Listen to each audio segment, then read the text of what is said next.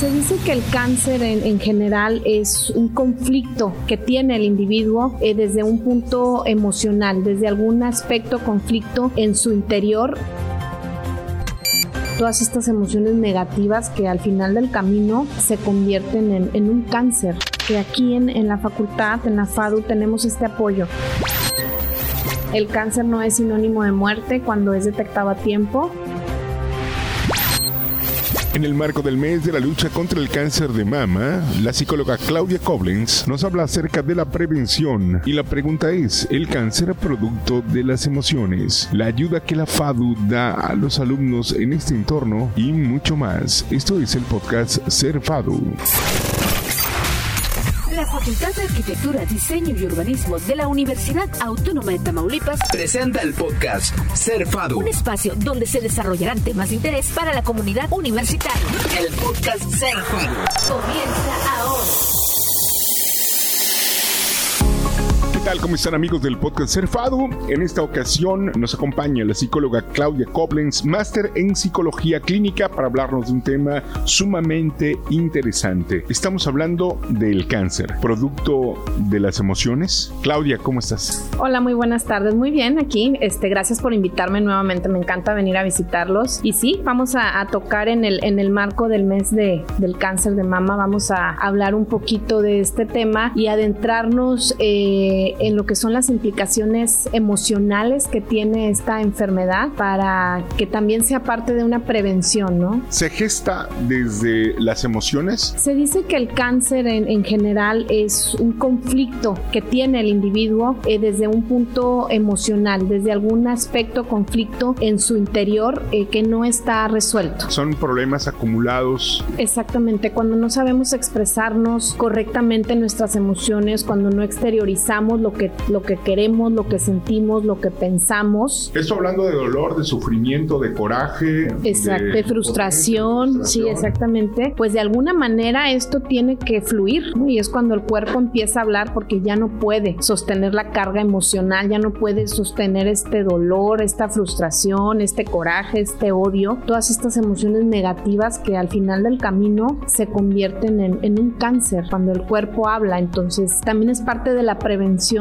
cuidar nuestras emociones para poder llegar a prevenir eh, una enfermedad de esta magnitud. Se dice que el cáncer es la máxima patología de la emoción. ¿Cómo prevenirlo? Bueno, eh, para empezar físicamente es, es, bien importante que desde los 20 años eh, las chicas empiecen a revisarse. Y si pudiera ser antes, antes, ¿sí? A revisarnos pues en, en nuestra intimidad, cuando nos bañamos, cuando nos estamos cambiando y todo esto, ¿no? Ya iniciar médicamente con una mastografía es a partir de los 34 años si tenemos algún antecedente en nuestra familia eh, de cáncer de mama. Eh, y a partir de los 40 es recomendable que lo hagamos cada dos años y a partir de los 50 cada año tenemos que tener nosotras un compromiso con nosotras mismas para hacer esta revisión. Es una vez al año cuando vas a tu chequeo anual con el ginecólogo ahí mismo y es tan fácil actualmente y hay hasta paquetes, ¿no? Con las mismas ginecólogas en donde trae todo este eh, cuidado que debemos tener ginecológico las mujeres y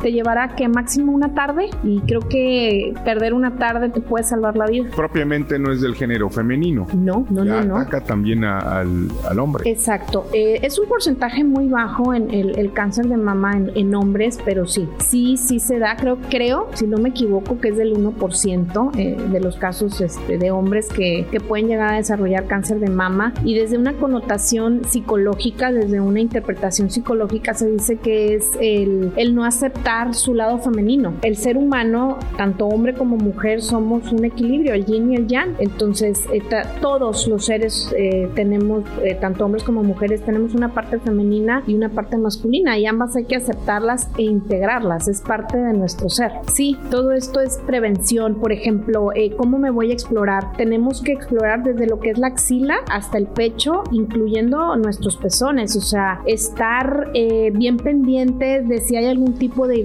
irritación en, nuestra piel de, la mama, alrededor de la mama, eh, si hay algún hundimiento, de, escamación, si tenemos dolor si hay algún tipo de secreción, o sea, no nada más es la bolita, hay alguna secreción, una irritación, un hundimiento, un cambio en la forma del, del pezón, en la textura, si hay descamación, todo este tipo de factores hay que checarlos en cuanto a lo que es la prevención del cáncer de mama. Y también, bueno, ¿qué puedo hacer yo para no, no llegar a, desarrollarlo? Bueno, una buena alimentación, no ingerir alcohol, el cigarro también, no, no consumirlo, poca azúcar, poca grasa. Bueno, acabo de escuchar un testimonio, si toda la comida procesada, acabo de escuchar un, sí, un testimonio de una chica que tuvo cáncer. Entonces, ella no tuvo secuelas eh, fuertes de lo que son las quimioterapias. Todos sabemos que, que las quimioterapias son muy agresivas y que hay muchas secuelas. Entonces, estaba en una entrevista ella con su médico y entonces el médico le dice, ella no tuvo esas secuelas de, de, de la quimioterapia porque cambió su alimentación y quitó azúcares, o sea, quitó el pan dulce totalmente, quitó la comida procesada, quitó los eh, quitó la carne, eh, cambió totalmente su alimentación. Entonces, si nosotros cambiamos nuestra alimentación, podemos prevenir muchísimas cosas, como ya lo hemos platicado en veces anteriores. O sea, ahora la, comida está demasiado procesada, el, el, pollo pues es engordado con hormonas, a la vaca también le ponen otro tipo de sustancias, no recuerdo el nombre, para tener el producto más rápido. Entonces, todo esto nos afecta. ¿Por qué? Porque la hormona se la ponen al pollo y el pollo me lo como yo. Y esto genera. Por eso luego la gente se pregunta por qué la gente del campo vive mejor. Porque come comida eh, digamos, orgánica, ¿no? Orgánica, que le llamamos 100%, aquí. Sí. Claro, sí, definitivamente. Hacen ejercicio, o sea, debemos de hacer ejercicio aunque sea 30 minutos al día, con que salgamos a caminar, o sea, ya no es así de que no, es que si no pago el gimnasio, no, no tienes que pagar el gimnasio, salta a caminar alrededor de tu cuadra, este, media hora y, y la autoexploración e ir al ginecólogo, o sea, nosotros como mujeres tenemos que comprometernos una vez al año, ir al ginecólogo hacer el, chequeo anual, o sea, ya que se hace cuenta que agendado en enero chequeo anual de cajón.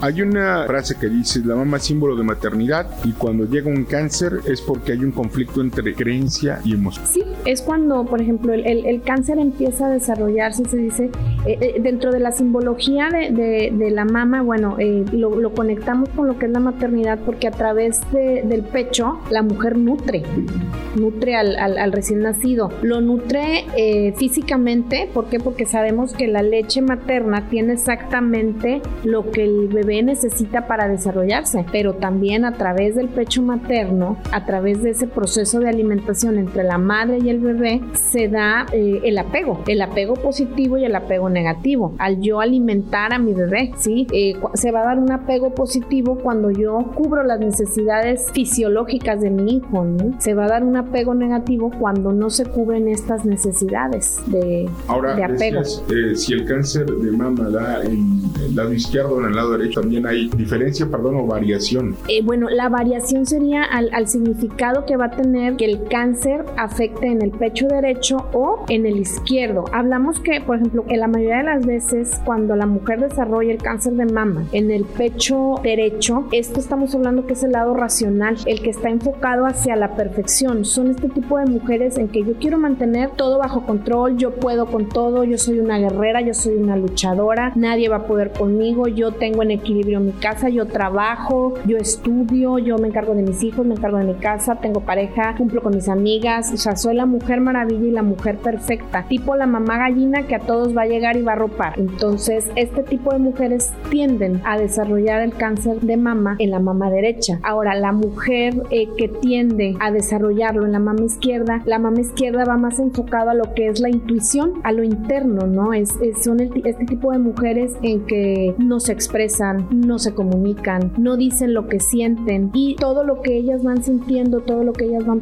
pensando, viviendo, lo guardan, ¿no? Como, como dije, se lo, se lo comen y no lo exteriorizan. Entonces es el tipo de mujer que tiende a desarrollar un cáncer del lado izquierdo. Por ejemplo, la, la mujer que desarrolla eh, en la mama derecha un cáncer son mujeres que tienen conflictos con el exterior. Cuando hay un problema de pareja, un problema con los hijos, un problema con el hermano, cuando va hacia afuera, cuando una mujer desarrolla desarrolla un cáncer en la mama izquierda es cuando hay un problema dentro de ella, algo que ella no ha sanado porque hay, hay algún problema con una figura importante, porque hay algún miedo al abandono de una figura importante, por ejemplo, el abandono a la figura paterna puede llegar a ser un motivo en el cual ellas puedan desarrollar esto, cuando tienen eh, esos miedos o a ser abandonadas. Por ¿Cómo equilibrar? Digo, no, no, ¿Cómo equilibrar eh, el cáncer? ¿Cómo equilibrar la vida para prevenir este, esta enfermedad? Bueno, eh, físicamente, bueno, ya platicamos cómo, cómo pueden ellas explorarse y pueden evitar, ¿no? Llegar a... Bueno, pueden detectarlo a tiempo, ¿verdad? Ya si físicamente lo encuentran, pues ya es que ya hay algo ahí. ¿Cómo evitarlo? Bueno, para empezar, tenemos que hacernos a la idea de que la perfección no existe. No, no hay, no hay vidas perfectas y que no tenemos que ser perfectos, que no tenemos que quedar bien con nadie, que no somos responsables de todos ni de todas las cosas que suceden a nuestro alrededor. Aceptar que no podemos mantener el control de las cosas que pasan. Dejar ir, dejar ir a las personas. A muchas veces desarrollamos, eh, se desarrolla el cáncer por, por querer aferrarte, por no dejar ir a, las personas. Hay que dejar ir pareja, hijos. Por ejemplo, en el caso de, una, la pérdida de un hijo, bueno, hay que, hay que buscar ayuda, ¿no? Eh, la pareja, eh, hay mujeres que se han dado casos, he escuchado testimonios de mujeres que, que desarrollan algún tipo de cáncer cuando se presenta este fenómeno del nido vacío, que los hijos se van a estudiar fuera o que los hijos se casan y se van o que los hijos simplemente deciden me voy de casa, entonces esto ellas lo viven como un abandono y, tienen ese miedo a la pérdida y bueno, desarrollan un, cáncer de, mama. Entonces eh, hay que aprender a dejar ir, a amar sin juzgar, aceptar que no podemos controlar a las personas que están a nuestro alrededor, que no tenemos el control sobre todo y que no somos perfectos, que no estamos en este mundo para ser perfectos, que no existe nadie perfecto. Eso tenemos que grabárnoslo, grabárnoslo en la cabeza, o sea, tenemos todo el derecho a equivocarnos. Tal vez no está repitiendo miles de veces el mismo error, pero sí tenemos derecho a equivocarnos, somos seres humanos.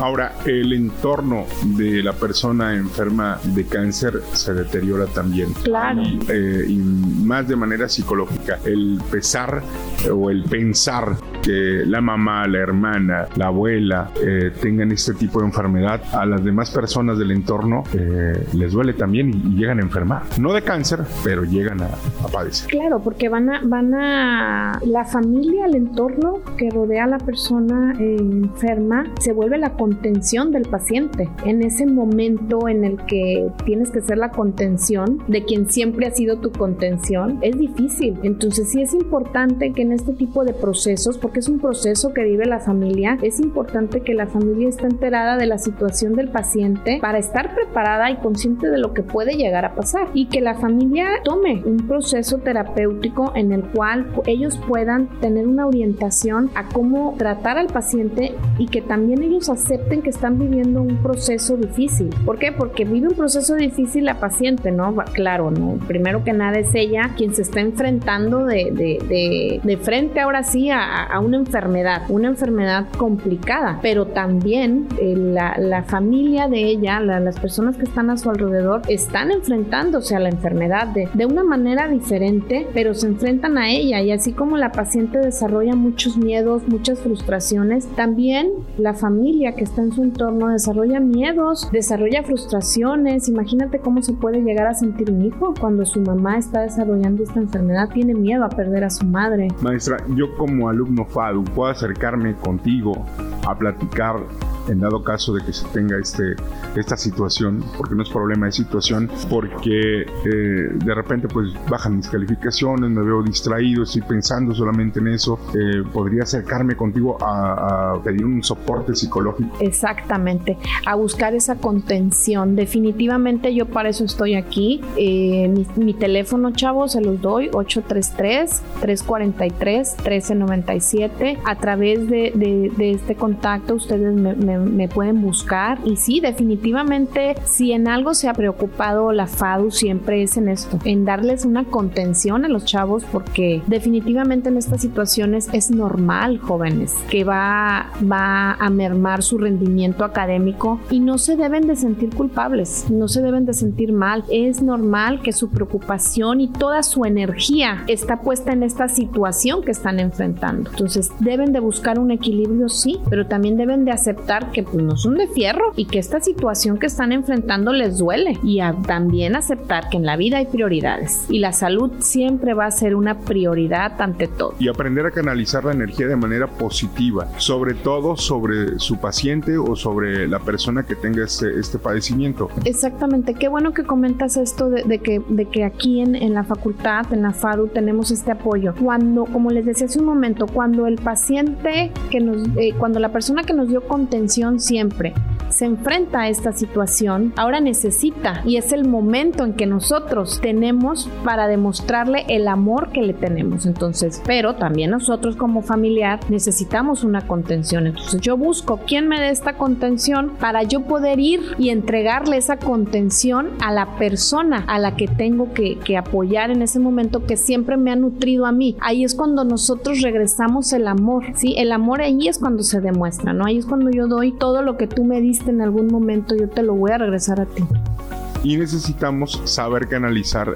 todo esto, o sea, para que no se convierta también en una depresión porque podrían caer en... Definitivamente se puede convertir en una depresión, en una ansiedad, en una apatía y dices, una depresión, ¿cómo es una depresión? Bueno, que no te quieres parar para ir a la escuela, te, te sientes cansado, todo te molesta, estás como o caes en la hiperactividad que es una negación también de la realidad en que te llenas de cosas y ta ta ta ta, ta y no puedes parar o en una hipoactividad o sea, que es eh, la apatía, la flojera, el no querer hacer nada. Y bueno, aquí qué pasa que también de alguna o de otra manera en nuestras emociones están reaccionando porque nos estamos enfrentando a algo desconocido y muy complicado, claro, es una situación muy complicada y esta situación complicada es, es una incertidumbre. No sé qué va a pasar. Entonces todos nos vamos a sentir eh, fuera del lugar, por así decirlo. No sabemos qué hacer, no sabemos cómo reaccionar. Entonces, bueno, buscar el apoyo para que de esta manera ustedes puedan ser la contención de esa persona que siempre fue la contención de ustedes mismos. Exactamente, así que chicos ya, ya lo saben, cuentan con una gran psicóloga, la licenciada Claudia Collins. Sí, sí, sí, sí, aquí estamos para apoyar los chavos, se da el apoyo pues 24/7, casi casi chavos, este, compañeros de ustedes que, que pertenecen aquí a la FADU les pueden platicar, este, no tengan miedo en buscarme, este, yo hasta los fines de semana les contesto, como les digo, veces me tarda un poquito porque no vivo pegada al teléfono, pero sí, sí contesto y cuando es una situación compleja trato de, de verlos o atenderlos lo antes posible. En ocasiones hasta nos vemos en línea, pero tratamos de solucionar o una llamada, algo. Pero el apoyo ustedes lo tienen, cuentan con él y, y darse cuenta que a situaciones complejas nos vamos a enfrentar toda nuestra vida. Entonces tenemos que sacar los recursos que tenemos y bueno, a través de un proceso terapéutico podemos enfrentarnos a cualquier situación. No quiere decir que ir al psicólogo te la va a hacer bien fácil, pero te la va a hacer mucho más llevadera. Así es. ¿Algún mensaje que queramos dejar a, los estudiantes FADO? Obviamente eh, con el hashtag eh, Tócate para que no te toque, que es el, hashtag eh, que se ha propuesto a nivel nacional en esta situación de la lucha contra el cáncer, pero bueno, pues también la FADU tratando de, hacerles la invitación para que siempre sepan que pueden contar con, con, un soporte psicológico aquí en la facultad. Ok, bueno, pues en relación a este tema tan, tan importante, importante de, tocar, bueno, eh, cuando se desarrolla un cáncer en general en un ser humano, eh, hay que tomar conciencia, tiene que tomar conciencia tanto el paciente como la familia del paciente. ¿Qué está pasando? ¿Qué problema? Eh, la persona que desarrolla el cáncer es, es, una persona que tiene un conflicto con su núcleo. ¿Cuál es su núcleo? Bueno, todos lo, los seres importantes cercanos su madre, su padre, su pareja, hermanos, las personas que han convivido y que han sido parte de su día a día. Entonces, esta persona que, es el paciente identificado que, desarrolla la, enfermedad, también le serviría parte de, la, de llevar su medicamento, de alimentarse bien, de seguir su tratamiento, ir a terapia, sanar, sanar desde adentro sanar sus emociones, limpiar, reconciliarse.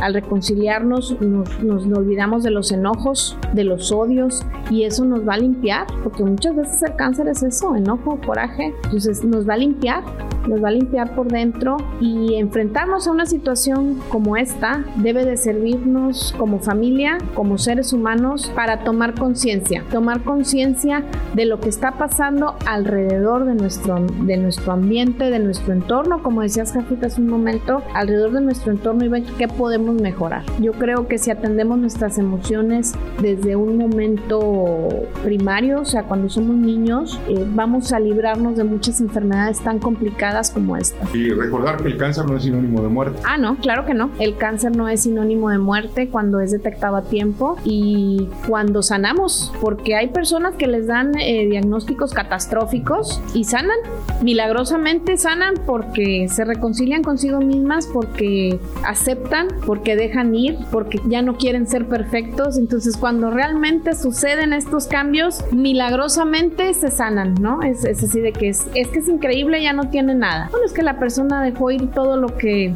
no necesitaba. No necesitamos el odio, no necesitamos la perfección, no necesitamos muchas cosas. Entonces, ahí es cuando suceden los milagros, cuando nos reconciliamos con nosotros mismos. Y el cuerpo es reflejo de las emociones y ahí están todas incluidas. Exactamente. El cáncer es una de ellas. El cáncer, producto de las emociones, esa era la pregunta. Yo creo que ha sido respondida. Definitivamente sí. Muchísimas gracias, Master. Gracias a ustedes por invitarme. Ya saben que me encanta venir.